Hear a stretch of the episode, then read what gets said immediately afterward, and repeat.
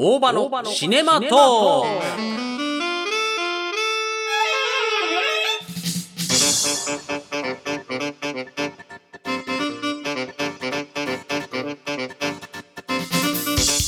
こんにちは、大場です。大場のシネマトークでは、旧作やサブスクリプション限定映画についてレビューしたり、映画にまつわる広いジャンルについてお話ししていきます。今回は、シティハンターについてお話ししていきます。シティハンターつってもね、いろいろと、あの映画出てますけれども、今回は実写映画化、そしてフランスで制作されました、一番最新のシティハンター実写版映画についてネタバレなしで見どころを3点紹介していきます。ぜひ最後までお聞きください。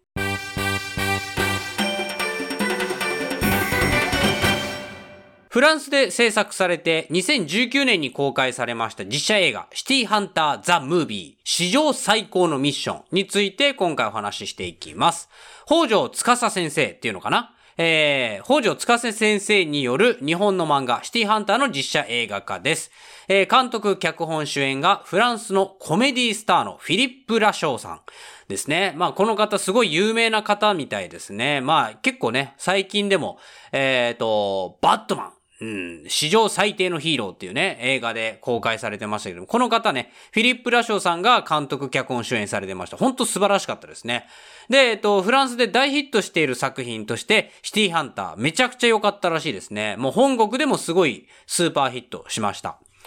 あらすじです。凄腕の何でも屋であるサイバー亮と相棒のかえ相棒の薫は、匂いを嗅ぐとメロメロになってしまう香水を運ぶ仕事を受けると。香水の効果を試しに使った亮は、依頼主にメロメロになった矢先、解毒剤とともに香水を何者かに奪われてしまうと。48時間以内に解毒しないと香水の効果が永遠になってしまう。そんな中、香水を狙う謎の組織も現れ、亮たちの仕事は窮地に立たされると。まあ結構ね、いろんなことがこう起こるわけですよね。まあ、ざ、まあ、本当あらすじってもこれ以上でもないんですよ。本当ね。あの、基本物語ってね、あ、合ってないって言うとあれですけれども、そこまで深いもんじゃないです。でね、まず一つ目、あの、見どころ三つポイントがあるんですけども、一つ目がアクションがすごいってとこなんですよね。あの、B 級映画って、まあ、なんだかんだ言って、うん、いや、頑張ってるよね。みたいなアクションって、よく見かけるんですよ。あの、なんかすごいこう、冒頭とか、どっかのワンシーンだけめちゃくちゃ金かけてるな、みたいな。でも、ちゃんとね、アクションしてます。割と結構金かかってんじゃねえかって、スタントマンとかも多分一流の人たちを雇って使ってるだろうし、映像の撮り方とかもすごいね、かっこいいんですよ。本当にね、えっ、と、A 級、いや、もっといけば S 級映画に、本当匹敵するぐらいのアクションシーンをマジでこの人作ってんだなっていうすごい感じするんですよね。本当にね、この映画、あの、アクションすごい。あの、フィリップ・ラショーさんっていう方が結構ムキムキで、なんかこの方も多分ね、アクションできる方なんです。体よく動かせる、運動神経いい方だと思うんですよね。あの、他の映画でちょっと運動神経が良さそうなシーンがいくつかあったんですよね。フィリップ・ラショーさん主演の、えっ、と、出てる演技で、シーンでね。すごいんですよ。だからこそ多分いろいろあれこれしたいみたいな、かっこいいのを演出したいし、かっこいいのを演じたいっていう方だと思うんです。ちょっとね、アクションシーンどこまでね、ご本人さんが、ね、フィリップ・ラショーさん自身が演じられてるのかちょっとわからないんですけれども、まあ、それでもね、アクションのアイディアも面白いし、アクションの見せ方もすごいし、ちゃんとアクション一つ一つがかっこいいし、見てて無駄がないというかね、なんかこう、無駄にかっこいいとかじゃないんですよ。いや、かっこいいなって感じなんですよ。本当に。いや、かっこいいなみたいな。なんかね、これうまく伝えられないんだけれども、とにかくアクションめちゃくちゃすごいです。結構ね、趣向を凝らしたアクションシーンとかもいっぱいありますし、あの、ほんとね、ところどころセクシーでかっこいいアクションシーンってのもちょこちょこ出てくるんですよ。で、しかもその、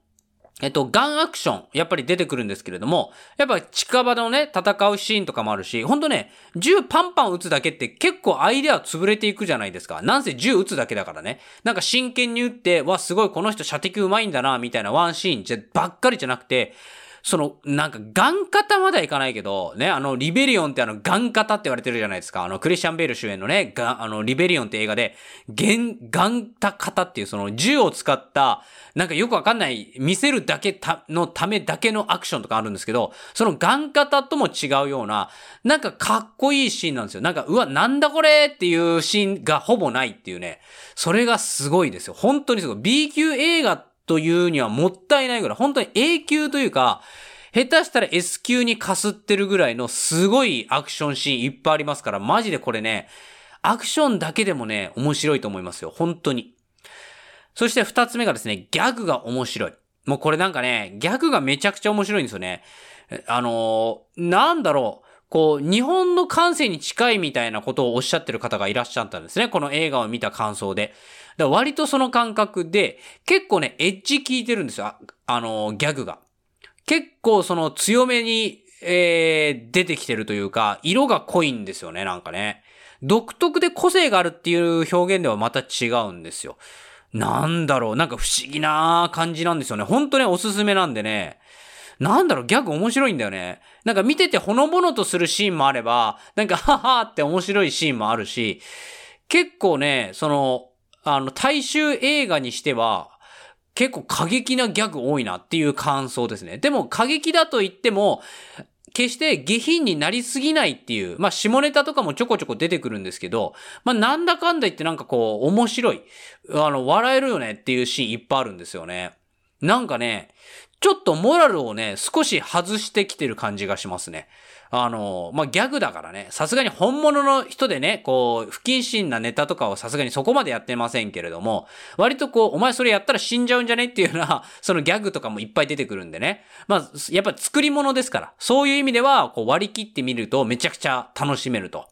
なんかリアル思考ではないんですよね。でもアクションは無駄にかっこいいから、ちょっとリアルっぽく見えるし、キャラクターたちの演技とか表情みたいなものはやっぱ本物なんですけれども、なんかでもすごくね、デフォルメされた表情とか表現がいっぱいあるんで、なんかアニメみたいな、アニメというか漫画を見ているような感覚なんですよね。それを実写に落とし込んだみたいな感じでギャグがいっぱい出てくるんで、本当にね、あのー、寒くないし、笑えるいい塩梅の、こう、オーバーリアクションとかいっぱいありますから、ぜひね、面白いんで見てください。ギャグも注目ですね。そして三つ目、原作愛がすごい。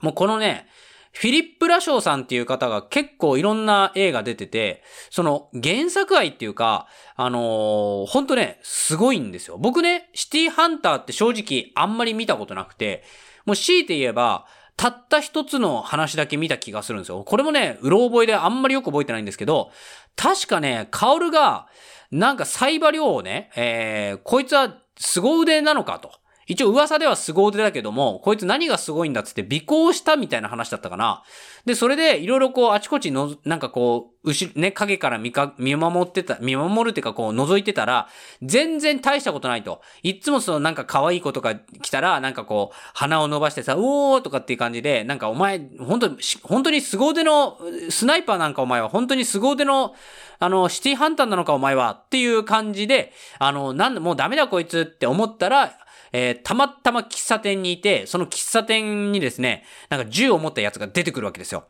これね、で、銃を持ったやつが、えっ、ー、と、こう人質を取って危ないと。その時にサイバリョウが銃口を向けて撃つわけですよ。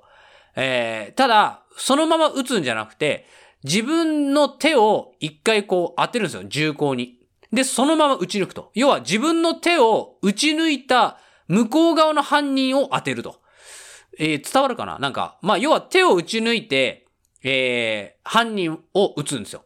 ね、なんでそんなことしたのと？自分の手痛い痛いだけじゃないかっていう話なんですけど、これはミソで、喫茶店の中っていうのがポイントなんですよ。街中に歩いてる人たちがいるんですね、外では。で、えー、喫茶店の中っていうのは、まあ空間なんですけれども、喫茶店とその街中を隔てているのは、一面ガラス張りの窓しかないんですよ。だから、普通に銃を撃ったら、そのまま貫通して流れ弾がね、歩いてる外の人に当たっちゃう。でも、えー、サイバー量はそこをこう一瞬の判断で自分の手を撃ち抜くことで威力を弱めて、で、犯人のん体を弾が貫通しないように撃つっていうね。で、犯人を制圧するっていう、そういうやり方をしたんですよ。その時にカオルがこいつすげえみたいになったっていうエピソードですね。まあシティハンターサイバリョウがすごく頭が良くて、あのー、センスがあるし、度胸もあって、えー、まあ、なんだろう、人の心もちゃんと読み取れるというか、安全もしっかり考慮できるっていう、まあそういうすごい、凄腕の、えー、やつっていう、なんか確かアニメだったかななんかたった1話だけ見たっていう。もうそれしかわかんないです。原作愛ってほぼない。あと、えー、原作愛じゃない、原作の情報があんまなくて、あと、まあ、強いて言えば、えー、なんだっけな、目薬の、えー、目薬って昔キャラクターいっぱいあるじゃないですか。目薬、なんとかキャラクター、ドラゴンボールとかね、あられちゃん目薬みたいな。なんかその、えー、シティハンター目薬があって、そのシティハンター目薬を買った時に、下敷きがおまけでついてきたんですよ。確か下敷きおまけだった気がする。その下敷きの絵で、海坊主とかを見た気がします。なんかいっぱい人がいるんですけれども。で、みんなかっこよく決まってんのに、サイバリョウだけ、あの、カオルのハンマーで叩かれてるっていう。だからカオルっていうキャラクターはハンマーを持ってて、サイバリョウっていうのは、なんかこう、女の人にこう目がないっていうなんかそのお調子者タイプなキャラクターなんだなっていうことだけわかります。そんだけ。で、なんだけども、随所随所で、あ、これ原作で見た気がするみたいな。原作っていうか、あ、これ知ってるみたいな。海坊主とかも、もうほんと売り二つだし、あの、サイバリョウとカオルとかは、ちょっとやっぱフランス人なんでね、顔つきが。ちょっとこう、うん、なんか似てるかどうかって、まあ髪染めたりとかその辺の寄せ方はすごいんですけど、もうめっちゃ表情とか動きまくるし、で、ハンマーとかも、あの、ちょこちょこ出てくるんですけど、やっぱアニメみたいに突然ハンマーが異空間から出てきて、バーンって叩くじゃなくて、ちゃんとね、そこに、その場に適したハンマーがそこにあって出るみたいな。で、原作で、まあこれ一応ね、ネタバレじゃなしなんで、あんまり言えないんですけれども、本当にね、そのハンマーが出てくるシーンがいくつかあるんですけど、最後のハンマーの登場シーンだけは、おってなる気がします。僕が原作をよく知らないのに、おってなったから、多分原作してる人、おってなると思います。結構ね、いろんなところで面白い原作愛っていうのも出てくると思いますから、原作愛っていうか原作ネタオマージュっていうのがいっぱい出てきますから、ぜひね、原作見た人こそね、シティハンターぜひ見てもらいたい。あの、ジャッキー・チェンが演じたね、そのシティハンターもありますけど、あれは本当にね、アクション特化のシティハンターなんですよね。あれもあれで面白いんですけれども、今作はまたもっと違う、えー、テイストの、えー、シティハンターになってるということでございます。本当に素晴らしい作品でございます。おすすめです。